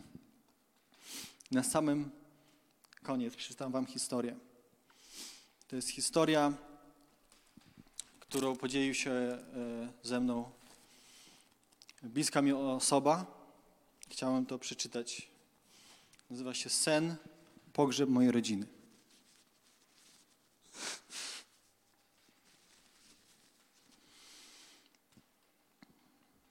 Chciałbym, żebyśmy wstali, żeby zamknąć oczy i się wejść w tą historię. Pod wpływem wielu wcześniejszych wydarzeń, zasypiając, myślałem o tym, że chciałbym być tak blisko Boga i żyć z taką perspektywą wieczności, żeby na pogrzebie Magdy to jest żony, gdyby odeszła niespodziewanie, być w stanie stanąć nad jej grobem i dzielić się Ewangelią. Tylko dodam, że to jest ojciec trójki dzieci. Do lat 10 max, najstarsza. Tak, żeby wykorzystać okoliczności pogrzebu, na którym ludzie skłonni są do głębszych refleksji i dać im szansę usłyszenia Ewangelii i odpowiedzenia na nią. Wyobrażałem sobie pogrzeb, na którym jestem ubrany na biało. Nie chciałem być ubrany w kolory śmierci i dzieliłem się Ewangelią. Z jednej strony czułem ból i stratę, z drugiej strony czułem pokój i wiarę, żeby dzielić się dobrą nowiną. Wyobrażałem sobie ludzi, którzy na pogrzebie oddają swoje życie Jezusowi. I tam, gdzie wszyscy myślą o śmierci, przychodzi Boże poruszenie i wylewa się życie. W trakcie moich wyobrażeń zasnąłem i dalsza część już była snem. W tym wyobrażeniu, walcząc ze swoim bólem, emocjami i zastanawiając się, czy w ogóle dam radę cokolwiek powiedzieć nad grobem Magdy, zdecydowałem się to zrobić. Moje przesłanie można by było streścić tak. Każdy z Was kiedyś trafi do trumny. Spotkają się wtedy Wasi znajomi, rodzina i będą Was wspominać. Jednak wtedy tego dnia nie będzie miało to dla Was żadnego znaczenia, tak jak nie ma to znaczenia dla Magdy teraz. Jedyne, co będzie miało znaczenie, to co ma do powiedzenia o Tobie Jezus. I później chyba zacząłem śnić. Odwróciłem się w stronę wykopanego dołu, w którym stała trumna. Zobaczyłem, że obok trumny z Magdą leży trzy inne, mniejsze. Uświadomiłem sobie, że przemawiam na, grubie, na pogrzebie Magdy, Alka, Zuzi i Stasia. Imiona zmienione.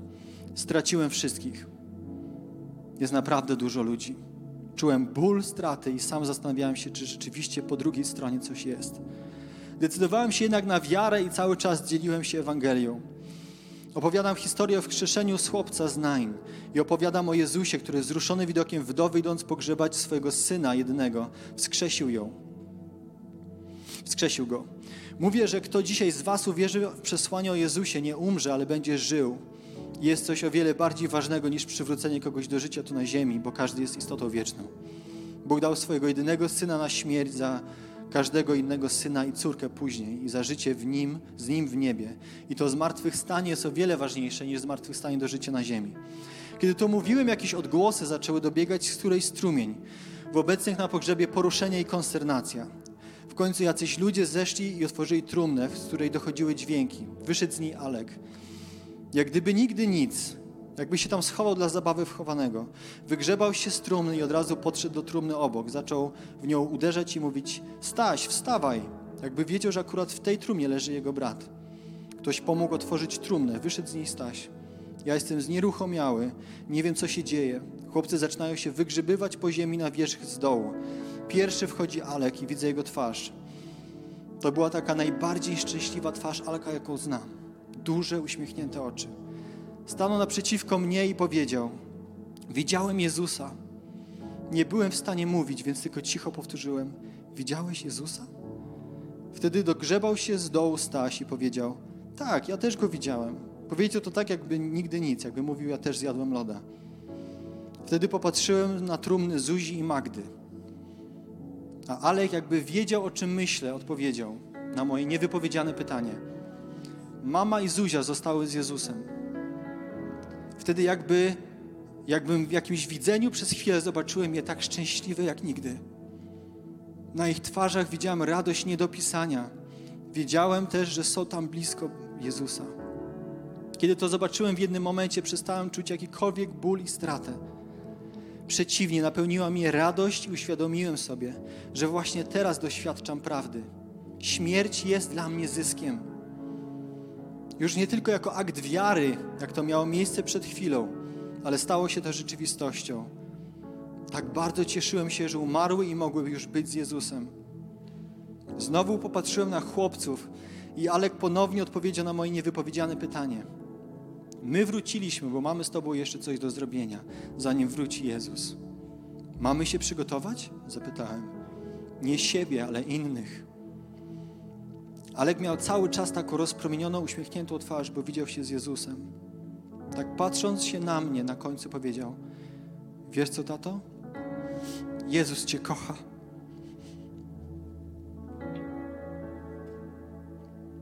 I chcę Ci dzisiaj powiedzieć: Jezus Cię kocha. Jezus Cię kocha. Jesteś rozkoszą dla Niego. Nie dlatego, że coś robisz, nie dlatego, że tu przyszedłeś, przyszłeś dzisiaj, ale po prostu jesteś dla Niego rozkoszą. On po prostu Cię kocha. On Cię nie potępia.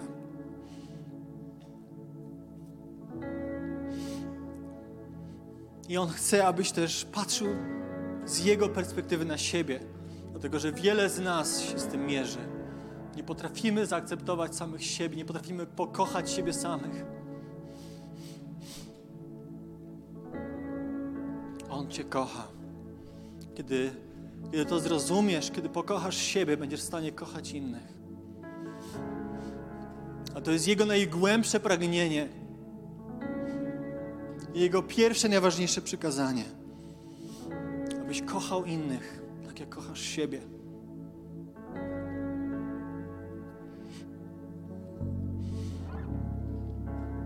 Bardzo chcemy być radykalni w swojej wierze, w swoich przekonaniach. A Bóg dzisiaj chce Cię zachęcić. Bądź radykalny w miłości. Bądź radykalny w miłości. Umierałem ze względu na miłość. Powołałem Cię ze względu na miłość powołałem Cię do miłości. On mówił ze względu na jedność, którą będziecie mieć między sobą i w nas. Ludzie poznają po wzajemnej miłości, nie po mocy, nie po niczym innym, nie po wielkości służby, ale po wzajemnej miłości.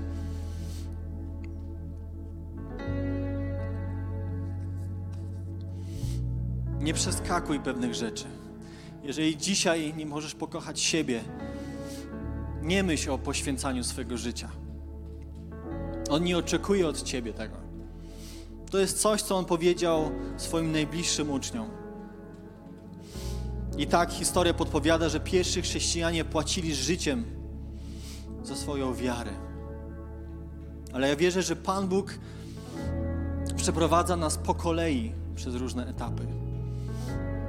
Ale jedno chce na pewno nauczyć Ciebie i mnie kochać tak, jak On pokochał. Do końca i bez granic. Może dzisiaj potrzebujesz pokutować przed Nim. Za swoje serce pełne osądu. Może za słowa, które wypowiedziałeś komuś. Za myśli, które pojawiły się w Twoim sercu. Chciałbym, żeby to był taki czas, kiedy teraz zaczniesz po prostu się modlić, znosić modlitwę. Może potrzebujesz dzisiaj doświadczyć Jego miłości. A może dzisiaj Twoim pragnieniem jest, Boże, chcę być gotowy oddać swoje życie za Twoje. Nie metaforycznie, ale chcę być gotowy na wszystko. Znieś mi swój głos. Tam, gdzie jesteś, zacznij się modlić.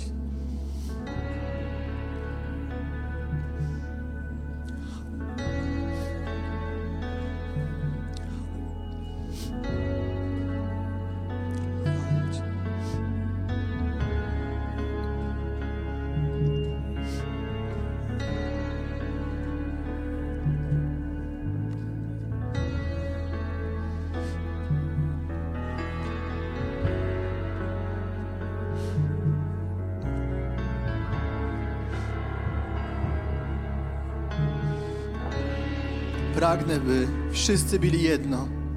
Jak Ty, Ojcze, we mnie, a ja w Tobie. Niech oni w nas będą jedno, aby świat przez to uwierzył, że Ty mnie posłałeś. Ja w nich, a Ty we mnie. Niech się staną doskonali w jedności, aby świat przez to poznał, że Ty mnie posłałeś i ukochałeś ich tak, jak ukochałeś mnie. Panie, my dzisiaj stoimy przed Tobą. Panie, dziękujemy Ci za Twoją miłość względem nas. Za Twoje serce, które jest tak bardzo za nami. Za Twoje serce, które nas szuka.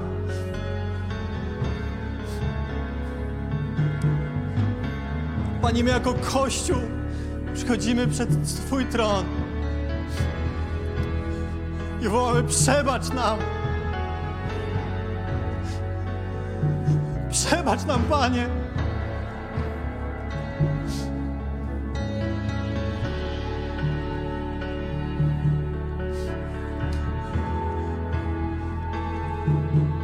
Przebacz za te komentarze, za te słowa zniechęcenia, które tak łatwo nam przychodzi pisać w internecie albo mówić drogiej osobie.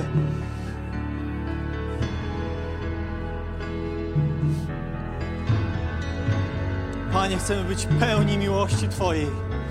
Chcemy tworzyć kulturę Twojego Królestwa. Chcemy, aby Twój numer jeden stał się naszym numerem jeden, Panie. Chcemy zdobyć ten kraj, ale tylko i wyłącznie pełni miłości i miłosierdzia.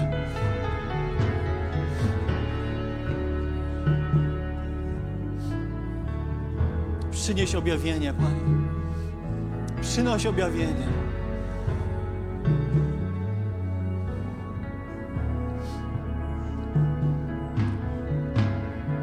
Dziękuję Ci za Twoją miłość względem nas, Panie. Że to Ty nas umiłowałeś, to Ty nas wybrałeś. Jesteś dobry.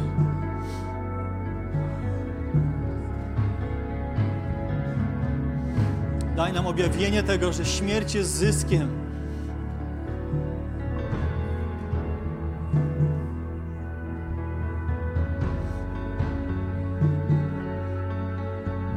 Przygotuj nas, Panie. Przygotuj nas, Panie, jako Kościół na to, co ma przyjść, na Twoją chwałę i na wszystko, co z tym związane, Panie. Choćbyśmy mieli zapłacić własnym życiem. Przygotuj nas, Panie. Módl się tam, gdzie jesteś. Miej czas z Bogiem. Niech On pracuje teraz w Tobie. Cokolwiek jest do przepracowania. Pozwól Duchowi Świętemu, aby, aby działał teraz.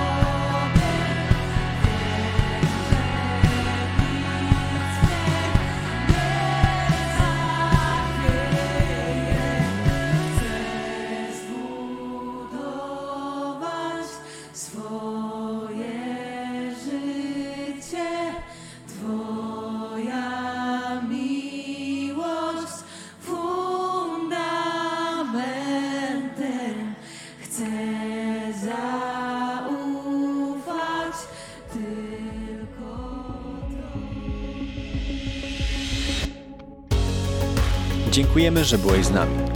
Jeśli chcesz dowiedzieć się więcej o naszych działaniach lub nas wesprzeć, zapraszamy Cię na www.nationsonfire.org ukośnik nowchurch.